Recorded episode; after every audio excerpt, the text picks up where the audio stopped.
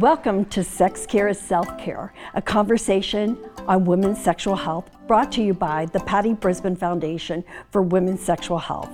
I'm your host, Patty Brisben. Today we are discussing uterine fibroids with Dr. Michael Krychman and Dr. Jessica Shepherd. Dr. Krychman, let's start with you. Let's let everybody out there know exactly who you are and what do you do on a daily basis?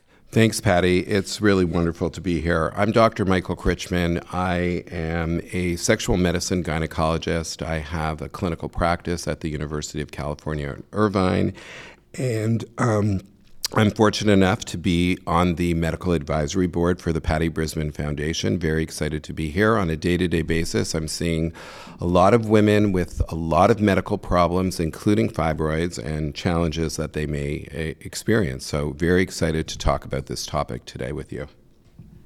Dr. Shepherd?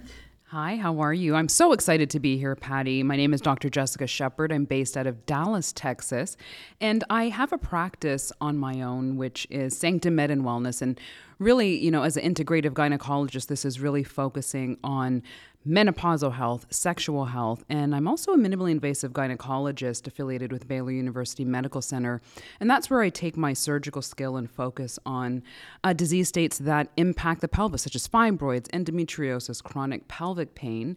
And I am also the chief medical officer for Verywell Health. This is a online platform that has health information which is trustworthy and reliable, and we really uh, focus our needs on um, being able to meet patients where they are when they need information. That's amazing. Thank you so much, both of you, for being here today. Dr. Shepherd, can we start with you? Can you explain to our listeners what causes uterine fibroids and what is the risk factor of these? Now, fibroids are the most common benign tumor of the pelvis, and they're made up of smooth muscle cells. That's what we know they're composed of. But you did ask the million dollar question, which is what causes them? Um, we know that they're very common, but as far as what really contributes to their growth, uh, in some women they may get very large, um, and some women they're very small, and you know they can be symptomatic or asymptomatic. Now, when we look at what exactly makes them grow, we know that it's multifactorial. So whether that's uh, through race, we know that Black women are much more likely to have fibroids, but there are also some other contributing factors such as hormones, genetics. Uh, lifestyle factors. And so it really is um, something that we need a lot more research on. And that's where I spend a lot of my time is working with organizations to make sure that we really put that effort towards research that's going to give us the data that helps us understand where exactly they come from. It's so important to have that research so that you guys can you can treat uh, your patients and you can help them through these terrible crisis. Um, Dr. Krychman, what are some of the symptoms that a woman could be experiencing with fibroids, and can they impact sexual intimacy? Well, Patty, I think the important thing to remember is that many women have fibroids and they kind of sail through life and they don't even know that they have fibroids at all.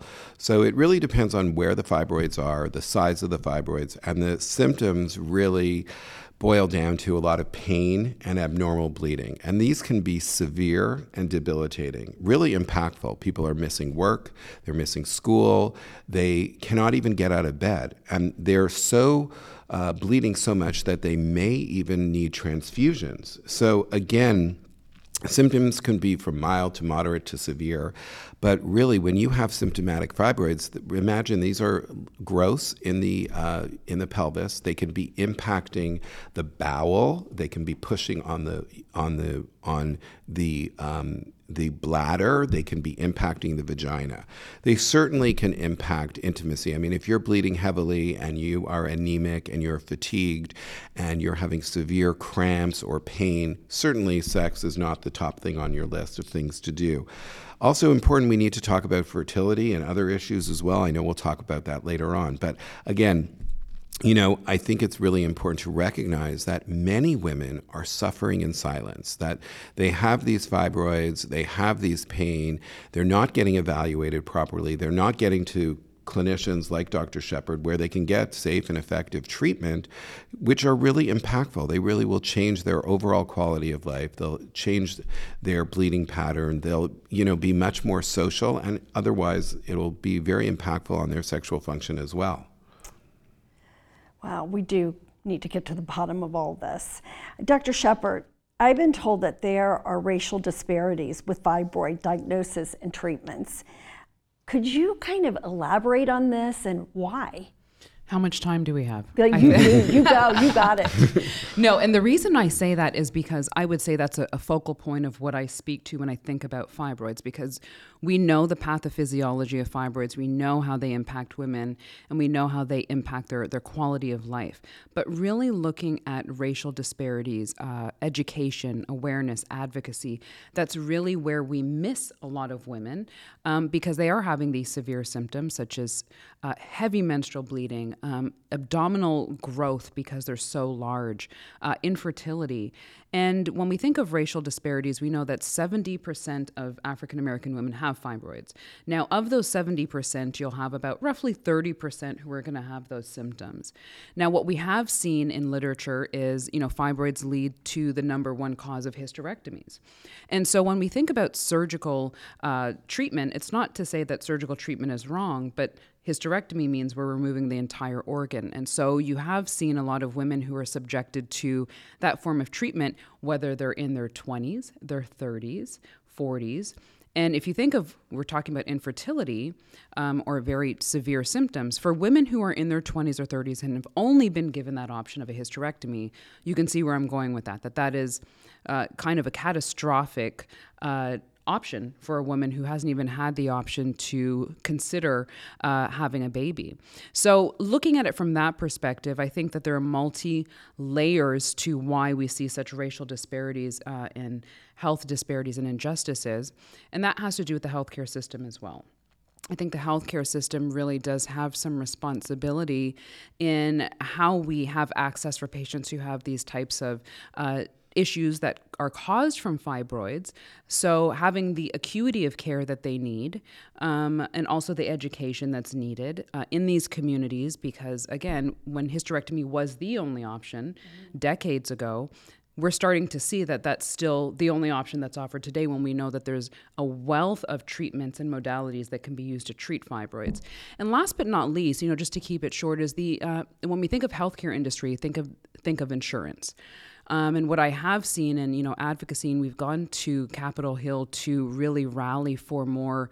Uh, um, I guess you could say support when we think of women's health and fibroids, is that insurance companies will ne- not necessarily cover newer modalities and technologies that are helping women with fibroids, and then we'll only cover hysterectomy. What we've seen is even in the southeast region of the U.S., uh, you know, that only hysterectomy is covered, whereas you go to other parts of the country, and the same insurance company will then cover the newer modalities. So we really have to take a, a really close look at what we're spending our dollars on from a healthcare system and who has access to those resources in order for us to get to the bottom of why we're seeing racial disparities with treatment specifically due to fibroids.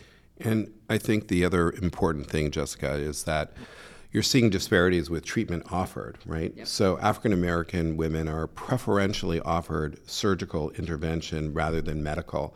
And the other thing that I found quite interesting is about pain medication, that um, African American women are denied pa- appropriate pain medication. Time. Yeah. So again, I think we have to take a look at the the healthcare system and the clinicians and really demand that things start moving in the right direction. It's really quite frustrating that, you know, treatments aren't offered across the board or covered by insurance base. And there really is a lot of differential treatment and pain management especially it was really troublesome and i think that you know as as we are even speaking about that as physicians is taking the accountability of bias that we have in how we see patients and how we meet them where they are. You mean even me as a female gynecologist, I even have biases. Everybody has biases, but if we don't take account for what those are and making sure that we're addressing them, that's where we're going to uh, miss patients. Yeah, and I think it's interesting because I usually am a tertiary referral, so I see women that have already seen a surgeon, and I always say, you know, if you're holding a hammer, everything is a nail, right? So surgeons want to operate, and I see second and third opinions, and you'd be surprised how many women are not offered the whole gamut, mm-hmm. and they're only offered one opportunity to you know kind of feel better. And they feel really anxious that they don't have any other options. And there certainly are a lot of medical treatments. There's new innovative treatments that are coming down the pike. There's new medications that are approved for fibroids and for pain management. And it's very frustrating mm-hmm. right? I think you can uh, vouch with me that women are actually surprised when you bring up options and then we're surprised that they've never heard of it. Right. It's kind of like yeah. this shock 100%. and awe look that we give each other. There you go. Okay so how are fibroids typically treated and what are the potential complications of this treatment and what if somebody chooses not to treat yeah, I think that's an important, um, and I'll start with that, is that everyone always has the option to be conservative with their management. Um, and with that has to come, you know, these are what may happen if you don't treat. So, specifically, we're talking about people who have heavy bleeding. Um, I have had patients who come to me and say, I don't necessarily want any medical management or I don't want surgery, yet they have anemia. And so, you really have to outline for them what the potential uh, risk versus benefit is in, in that instance. And, and that's where patient autonomy comes into play. And it's, it's a very um, it's a very gentle uh, thing that we need to discuss with patients because we ultimately don't want to take that away from them. But on the other side, we really do want them to get the best care that they need. Now, we had alluded to earlier how to treat them. There's conservative, which we just spoke of. There's medical management, and you know, Dr. Krychman was saying that there are new newer medications, which I'm so happy to see that there are medications that are specifically devoted to heavy menstrual bleeding for women who have fibroids because typically what we've used in the past is some form of contraception, which can help with bleeding, but it wasn't made for fibroids. It was made for contraception. We just have figured out how that has been used very well in the past, but now we are having start new innovation in medical management and then procedures. Procedures are things that we do that are same day. Patients can do them out uh, in same day surgery centers or they go home the same day from the OR. And then you move into your uh, your surgeries, what we were speaking of earlier, which is your myomectomies, your hysterectomies. And you know, not to say I you know I do want to preface it with hysterectomies are not a bad option. I just like to say that there are other options. So if someone, I have lots of patients who come in but they're like, I'm done. I really don't want any more bleeding. I just don't want a uterus anymore. And that's when you take that patient's experience and their journey and you say, okay, well great, let's let's move towards that. It's when we don't appreciate their journey and give them the full gamut of options, that's kind of where I right. see we miss them. And can you do us a favor? Just explain the technical differences between a myomectomy. Yep, because this is on there. So okay. I would love to know the differences, and the listeners, I'm sure, yeah. would yeah. love to know. You know, like if I'm going to go to my physician, I'm having these problems. She can she can weigh these options with her physician, and he'll know that or she'll know. I would say for anyone who's listening, when they when you go in for a consult with a physician and it has to do with even if it's medical management or surgical and you know speaking to if you remove the fibroids just with a myomectomy which keeps the uterus intact versus a hysterectomy which is removal of both the fibroids and the uterus is ask your doctor to draw it for you. I think pictures are worth a thousand words and sometimes patients have no idea of what we're explaining because maybe we're not the best at explaining it. But when you see it, you both can agree that this is what's being done. And it makes such an impact when patients are able to ask better questions because they fully understand. So, going back to the surgical, myomectomy is just removal of the fibroid, keeping the uterus intact. And hysterectomy is when you remove the uterus, most likely with the cervix as well keeping the ovaries right. there. Yeah. I, I, like, we have to go there because most people think a hysterectomy re- means you remove ovaries. That is not part of actual the name of hysterectomy. That's actually a completely separate name. And I, I love your idea about the picture. And I think it's really important for women to know where the fibroids are, right? Because the symptoms vary depending on the location. Are they inside the cavity? Are they inside the muscle? Are they outside the muscle, like on a, outside the uterus, hanging like a little stalk? So again, I think a picture is worth a thousand words. And I always tell patients, you know, sometimes in that 15 minutes, if you're lucky, if you get 15 mm-hmm. minutes, If you you get get very anxious. So be prepared. You know, sit down before, mark down your questions. Where are they? What are my medical options? What are my surgical options? What are the complications?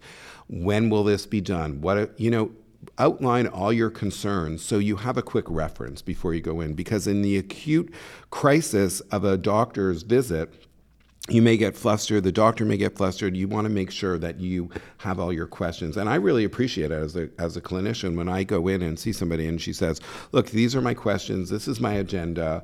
I want to be empowered. I want to take control over my destiny with this condition. And you are going to go on this journey with me. Mm-hmm. It's not the other way around, Right. right? So I think it's all about empowering women to make good choices about their body.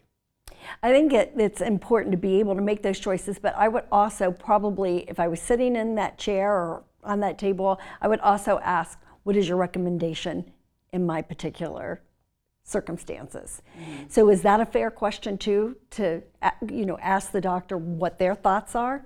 I think that's a that's a good question, but also physicians need to be careful not to place their personal opinion on that. But I think it's good to, to get And- feedback. I think And I'd feedback is also say that a good clinician is never afraid of a second opinion.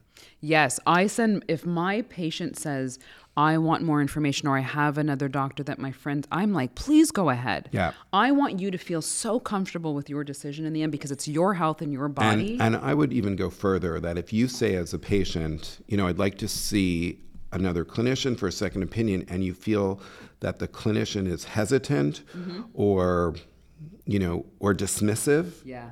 then for me that's a little bit of a red flag, Mm-hmm. right? That you might be getting some biased information or you might not be getting the whole story.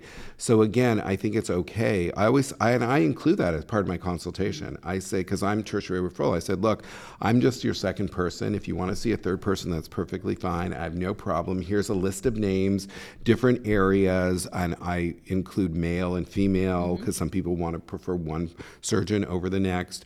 Um, and again, I think that a good clinician is not afraid of a second opinion if you're fair balanced and you're talking about all the options.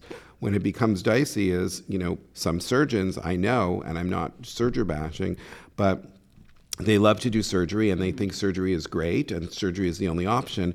And surgery is a viable option, but it's not for everybody. And I just wanted to also say for uh, physicians who might be uncomfortable with a second opinion, which again, I fully endorse second opinions, is also to make sure if there's a procedure or a medication that you're not familiar with from a provider standpoint, to send them to someone who is.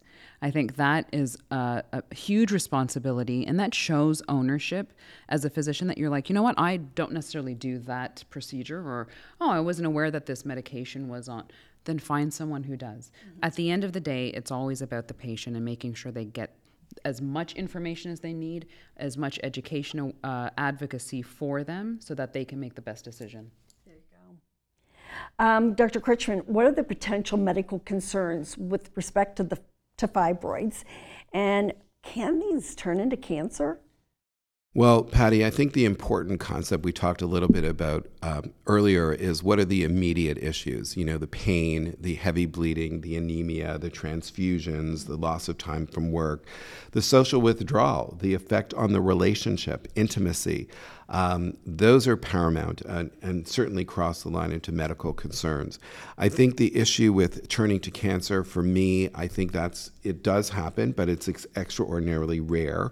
Um, I think people need to have surveillance of their fibroids because fibroids do grow and they can grow normally, um, they can grow abnormally, um, and these may change at certain periods of time. Like you mentioned, like during pregnancy, you may have fibroids that increase in size, and depending on where they are, it may be impactful. It may um, be problematic to actually uh, conceive. It may be um, very difficult to actually hold a pregnancy, and you may have recurrent losses as well. Um, some women sail through pregnancy with fibroids, no issue, no problem. You can also have a fibroid that is degenerating, which means it's kind of going through this process by which it can cause a lot of severe pain, even during the pregnancy. So, again, pregnancy, infertility issues certainly of paramount importance. So I think I love that idea of getting a picture and knowing where your fibroids are and knowing how they're going to Im- be impactful. Because not all fibroids will impact you the same way. Mm-hmm. Meaning, like a fibroid that's in the cavity of the uterus may not affect you the same way as one that's on a stalk mm-hmm. outside. Um, that one, which is on outside on a stalk, may twist and cause some severe pain. The one that's inside the muscle may cause other problems like severe abnormal bleeding. So, again, knowing the size of the fibroids, the location, and monitoring, I think, is quite important. But again, the big ones are really bleeding, anemia, and poor management of pain. Do you find these fibroids through an exam or are you how are you finding these fibroids? That's a great question. I've had uh, both present where a patient has an issue with bleeding, but on an exam you feel nothing, and then you do a ultrasound and you notice that they have fibroids, which are contributory to their bleeding. And that's why it's so important to listen to our patients because you may have a patient who has severe bleeding, but because you don't think you feel a fibroid on exam, then you may not start to investigate looking for a fibroid, which may be the cause, and vice versa. You have patients who have no idea that they have a fibroid, and you do you do their pelvic exam, and you're like, oh, there's something there. We need to investigate. And then you, you find out that there's a fibroid and it really hasn't bothered them. So, again, that goes towards if a patient uh, is symptomatic, meaning they're feeling it or they have bleeding. And if it's something that's impacting their quality of life, that's an, always an important feature of fibroids to recognize mm-hmm. is their quality of life factors. Yeah, and I have a lot of women that come in and say, you know, my sister has fibroids, my mother has fibroids, my grandmother has fibroids. I'm convinced. I went to Dr. Google. I'm convinced I have fibroids because I have all the signs and symptoms. Can you check me out? I know you see the same thing. So, again, I think clinical suspicion is really important, but also listening to your patient is even more important as well. So, upon exam, if she's having all these symptoms and they're not finding any of the fibroids, can you, and the doctor says, no, you're fine, you're great, you're good to go. Could she request having. Absolutely, I think that um, there, you know, that there are times when patients want five million tests and labs and imaging, and sometimes we have to kind of weigh the options of of why they're wanting it, um, how useful it can be, what are we really looking for, versus someone who is saying, I am, I'm having these symptoms, they're impacting me and even though in that exam room at that time, you may not suspect that there may be what you think is there, what they're thinking, I think the patient does have a right to ask for imaging. And I think that's where the discussion comes. And I think that there are sometimes providers that are uncomfortable with having those discussions with the patient when they ask for something and you may not fully agree or understand where they're coming from start to talk to your patient and help them understand why they may need it or why they may not, but also asking or validating their question. And I think you say, you know, having a, a pelvic ultrasound is probably part of the comprehensive evaluation yeah. and assessment and you know the imaging can be very very important. And then you may need more detailed um, thing like a ct scan or, or an mri or what have you. But i think it's in the realm of reasonable good c- comprehensive care to get that assessment because you might have a diagnosis of exclusion. Mm-hmm. You might you might want to say, okay, your pelvis is normal, you don't have fibroids, and let's go down this avenue instead. That can be attributed to your symptoms as well. So I think it's reasonable. I think it's very reasonable, especially when you're thinking of ultrasound. If, if we look at the layers of, of imaging, that really is the most benign, cost effective way of imaging. Because I'm telling you, I've seen so many patients come to me with their story, and in my head, I'm like, oh, it sounds like they have fibroids. They've been to other people before. Have you ever had an ultrasound? No. I've heard right. that too. Yeah. So you know 100%. that to me is very puzzling. So yes. I think it's so important for our listeners to hear this today because a lot of times women are just looking for permission to mm-hmm. say I want to go a step further. And if your physician is not open to this, you know, I'm all about find another physician. Yeah. Fire the physician because if you, you've got to have somebody that listens to you and meets your needs. Um, I want to thank my guest. Dr. Michael Krychman and Dr. Jessica Shepherd for a great, great conversation. And if you like what you heard today, please rate and subscribe to our podcast. For more information on the Patty Brisben Foundation for Women's Sexual Health and our focus areas, visit the pattybrisbenfoundation.org. Remember, Sex care is self care, and sexual health matters.